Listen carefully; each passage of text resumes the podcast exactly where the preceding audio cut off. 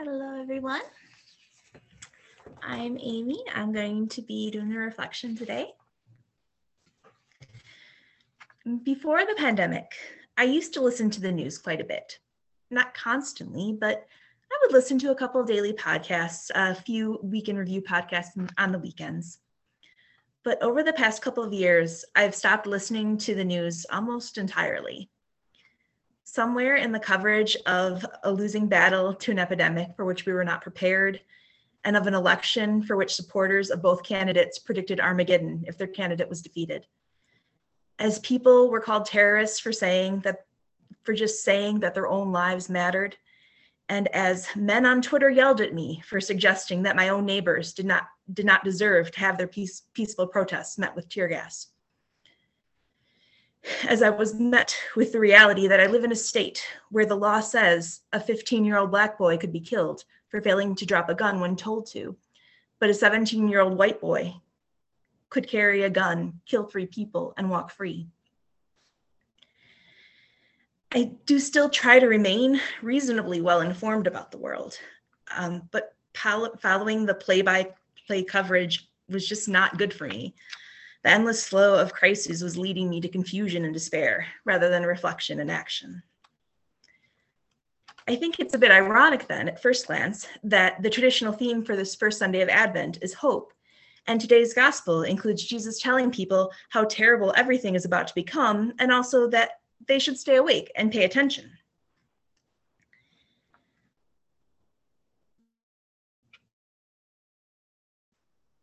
because my instinct is that it's so much easier to have hope when I don't pay too much attention. When I hold fast to my faith that the reign of God is at hand, that the arc of the universe bends toward justice, that God, the God who made us, still sees a creation that is good and worthy of saving, and worth saving, sorry.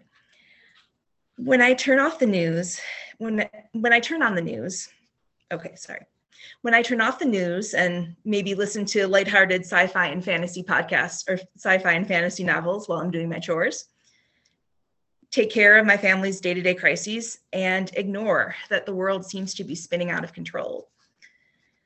But Jesus, annoyingly on point, as always, responds to the strategy.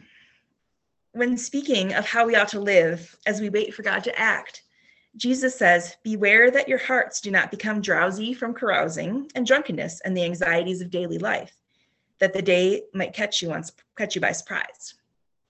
Um, that's from the NRSV, so it's a little different from what we read today, but same, you know, general general thing.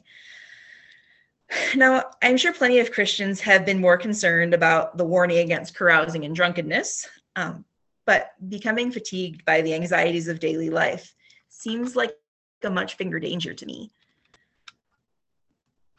Um, I would still argue that um, ignoring the world problems for a little while and doing the next necessary thing is a reasonable short term strategy for dealing in times of crisis. But Jesus warns people against getting so caught up in their day to day worries that they miss the signs that God is coming.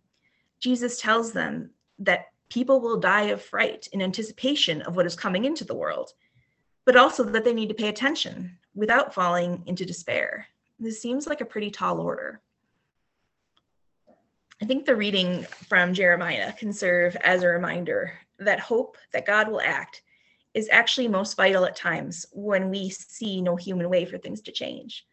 Jeremiah speaks to an exiled people about a time when they will return home, when their city will be full of people and animals and sounds of rejoicing when their people will be ruled by a righteous leader and there will be justice and peace in their land.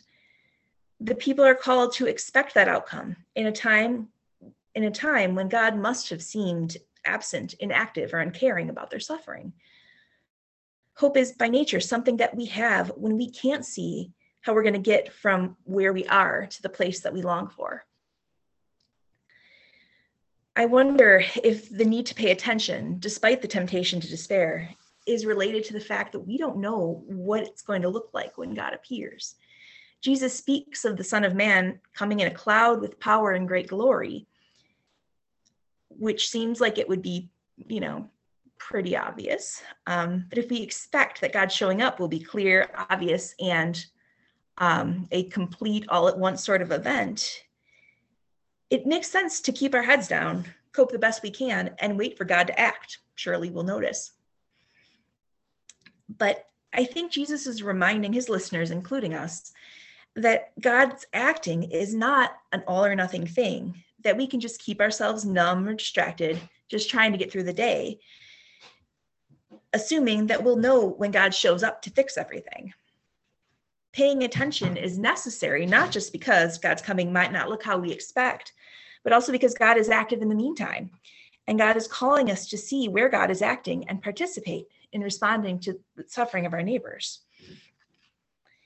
This hope to which we are called is an expectation that God is acting and will continue to act, even when we feel like God is silent.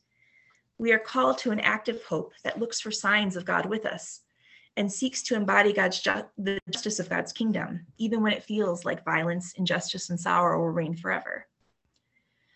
And now I still absolutely advocate putting sensible limits on one's media consumption, um, not just for the sake of our mental health, um, but also because the media can slant, a, the media's slant tends toward what is new and sensational. Um, and that can keep us overwhelmed and distracted by the day's crisis, the very opposite of what Jesus is recommending.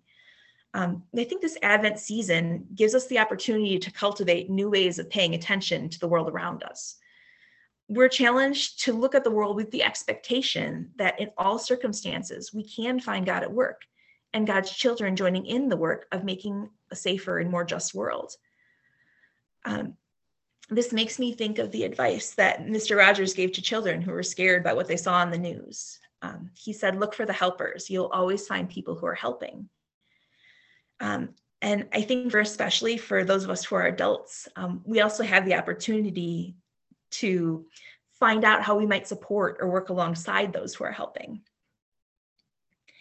Um, and with God's help, we can resist the temptation to despair and work toward a world where all might see reasons for hope.